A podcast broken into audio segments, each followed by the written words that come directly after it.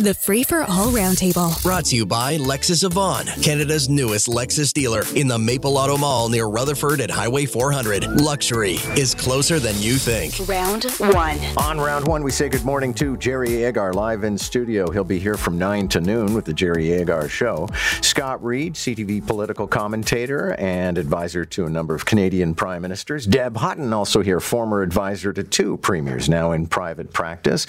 Good morning to y'all. Happy Tuesday. And let's actually start with a story that I don't want to spend a great deal of time on because I find this to be somewhat eccentric as a poll. Uh, with all due respect to our friends at the Star, the poll reveals that Bonnie Crombie is the front runner for the provincial Liberal leadership. And my challenge, Scott Reid, would be to anybody taking this poll name the other people running.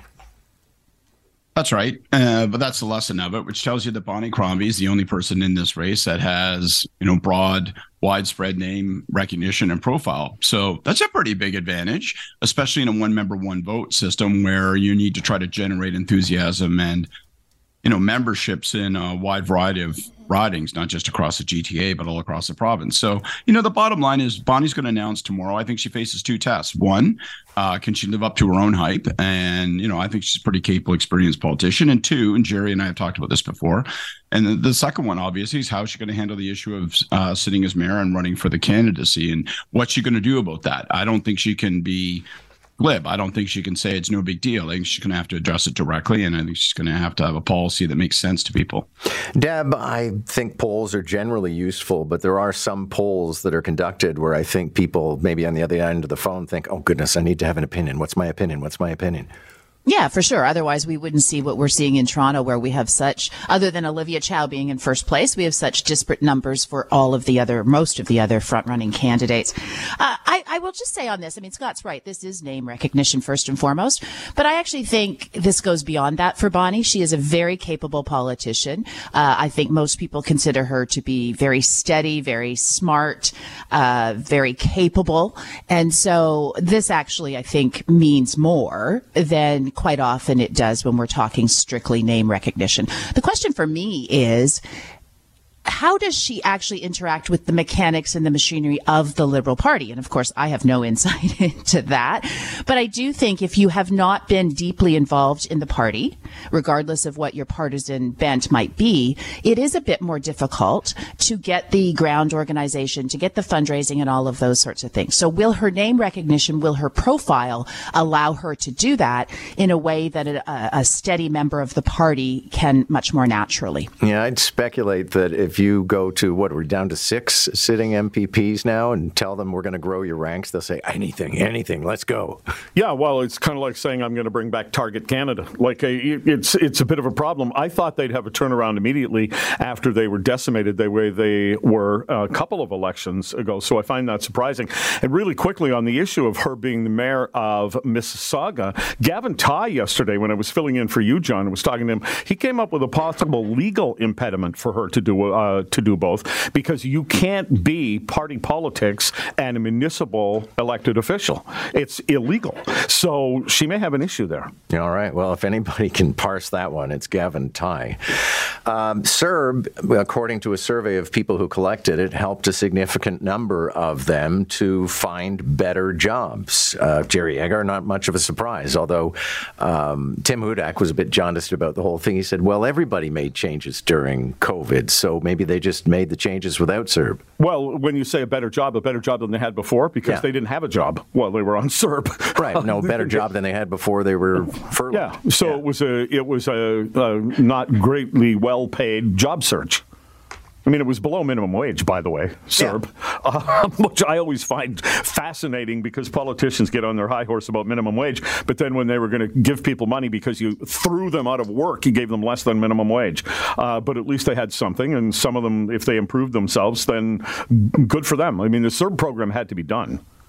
Deb Hutton, I guess it could be argued that if you offer people some degree of financial security and a period of time, then they're probably going to find a way to improve their lives. Yeah, let's be clear what this uh, study, I put in quotation marks, is. It's an effort to get us all as Canadians to support some form of basic income or guaranteed annual income. So they're using CERB in, in for that. Let's get over it. CERB was an absolutely necessary and yes, sometimes not perfect way to get uh, money into the hands of people who desperately needed it during a worldwide pandemic. It was the right thing at the right time but it's done. It's over. And if you want to make the pitch for a guaranteed annual income and greater social safety net, then do it. But don't use CERB for it. Like this is just a bad excuse. We're done with CERB. We're done talking about it. Yes, there were problems, but the government did what it should do to the best of their ability at the time. Okay. Scott Reid, you can take it wherever you want. I just don't see this as a sideway point. I think it's an indication that given a breather and given enough money to keep the rent, that you might improve yourself as many people did. That's, that seems intuitive to me. I think there's probably lots of other insights and observations. I need to be honest. I haven't read the study. I, w- I want to read the study. I- will just make this broad point. You know, uh, faced with crisis and you know, often unable to get stuff done. Government, I'm talking about. Uh, the creation and execution of CERB, I think it's going to stand the test of time. I think we're going to be talking about it decades from now, saying like it was one of the most successful public policy and political responses to a real moment of crisis that we've seen post Second World War. Like I just think the thing was, um, it, it, was it, it was really vital and it worked. And so much about government doesn't work, and so much of what we have to say about government is so dripped in cynicism and criticism, often very for very good reasons. It worked, and it kept us uh, afloat. Okay, so John, what is your point? That if somebody decides they'd like to improve themselves, we should have a government program where they get paid while they do that? Well, I do support the Universal Income Project because it does support and backstop people, and the majority of them improve themselves through education or training and then find a better job and pay taxes. Okay, well, there's a good reason that won't work in Canada, and that is because the only way it would work, and I would be for it, is uh, universal basic income starts on January 1st in 2024 and December 31st, 2023, all other social programs are folded down and canceled. They're gone. They're done. Here, here, Jerry. There would be one way we could find out if the program works, and that would be if Doug Ford hadn't canceled the pilot project. Yeah, well, there were pilot projects before, but it doesn't. But it doesn't get rid of the the other social safety net programs. You can't have both. It, that 100%. That's why he canceled the pilot project because it didn't do what a guaranteed annual income or basic income is supposed to do, as Jerry says. Well, we didn't know is, that because we didn't finish the pilot.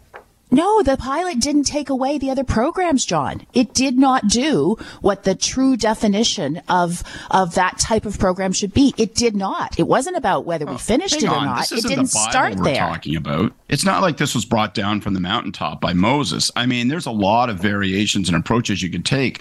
A lot of experiment that's probably warranted to figure out how exactly you'd want to execute it. Just because you grow pe- peas and carrots in your garden doesn't mean you can't also grow potatoes.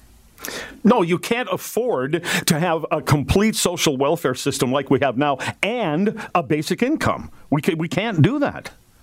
You're making the assumption that a basic income will actually uh, be a net. Uh, a net drain on the treasury. I think some suggestions are that actually it may be beneficial. By the way, when AI replaces all of our jobs, universal income may be a necessary response. Well, AI isn't coming for the roundtables. Um, I yeah. don't. I don't even know how to unpack the stats from the TTC, and even Jon Burnside, who chairs the TTC board, said um, he had to look closer at this because we're told that the number of reported offenses was down by 32.6 percent, but the number of major crimes or the incidence of major crimes on all combined systems, which includes Go Transit, about which I understand Deb you can't speak because you're on the board of directors, uh, but major crime was up 24%. Um, Scott, this doesn't make me feel any more secure about the TTC. Well, uh, maybe not. And uh, look, n- numbers are numbers. I heard uh, Jon Burnside. I thought he made a lot of sense, particularly in his caution of let's get a number of months and then sort of look at what the overall trend lines are and what seems to be persistently true. But I actually, these numbers are encouraging. I mean, obviously, there's no good news in violent crimes being up, but it's up as a percentage of an overall decrease in incidents on TTC. So, you know, perception's always going to lag reality. But if you can start to make it a safer experience over time, then, you know, confidence in the system is going to increase. Now, obviously, you know, it also tells you uh, that policing works. And I think the persistence of major crimes suggests that you know, policing is even more necessary because those are the kinds of crimes for which, you know, actual intervention is required. Okay, looking at these numbers, Deb Hutton, would you be more confident about putting your daughters on the subway? Well, I'm glad you asked the question. So for me, there's there's two issues here. Does it look like the extra policing is working? And I think on the surface, a, a cautious yes. And the second, as Scott said, do we feel safer? My eight year old, nine year old just got invited to a birthday party where they are taking a group, a small group of girls, but nonetheless a group of girls on the subway down to Ripley's Aquarium. All of the moms said, "Ooh, I don't know how I feel about that." I'm not real comfortable with my nine year old, albeit with responsible parents, going on the subway in a group. So the answer to the second question for me is clearly no. Okay. Jerry? The only thing that I, I, would, I'm going on a bit of a tangent here, but the other thing people have been complaining about with the TTC is that the trains aren't coming often enough. So I had two trains I had to catch yesterday, and in both cases, I was coming down the stairs when I saw the doors close and the train pull away. So I have to wait the maximum time. And I, just out of curiosity, I got out my phone and I ran the stopwatch. And in both cases, I waited less than three minutes. So get over it, people. Depends on time of day and what's going on. All I can say is if I take the subway midday, almost every time on the Yonge line, we're rolling at you know diminished speed for some reason. Uh, yesterday, Erin O'Toole gave a classy speech in which he called on his fellow MPs not to go down the rabbit hole of social media and sniping at each other. Uh, but Jerry Agar, it can't be forgotten, Erin O'Toole had a pretty aggressive social media strategy. Well, that's politics. Like I, I looked at this and said, "What are you talking about?" I mean, the, the, the, sniping at one another has been a part of politics since politics started. So what's he talking about? Okay, Scott Reid, he's getting an awful lot of uh, encomiums about what a glorious speech. What a lot of what? tributes. Okay. All right. Uh, about his speech, and yet, you know, who can forget that ridiculous porta potty where he said this is going to be Justin Trudeau's new office? Well, look, he's always going to be vulnerable to that. I mean, that's what actually I think undermined him as the leader. Ultimately, people said you ran as a true blue, you ran as a hard right, and then you tried to govern as a red Tory, but um, or govern the party as leader as a red Tory. Um, they all get religion on the way out. I, I still don't think that means some of the things he said are illegitimate. Uh, I hear what Jerry's saying. You know, politics has always been a Neville's up game, but social media, the ability to be anonymous, the ability to fire hose your opponents, um, all of that, that that sense of distance it's made it toxic it's made it ugly it's made it unvarnished and it's not a good direction so yeah sure it's always an elbows up game doesn't have to be pull out your switchblade and plunge it into the eye socket of your opponent. Nice. Uh, Deb Hutton, quick last word.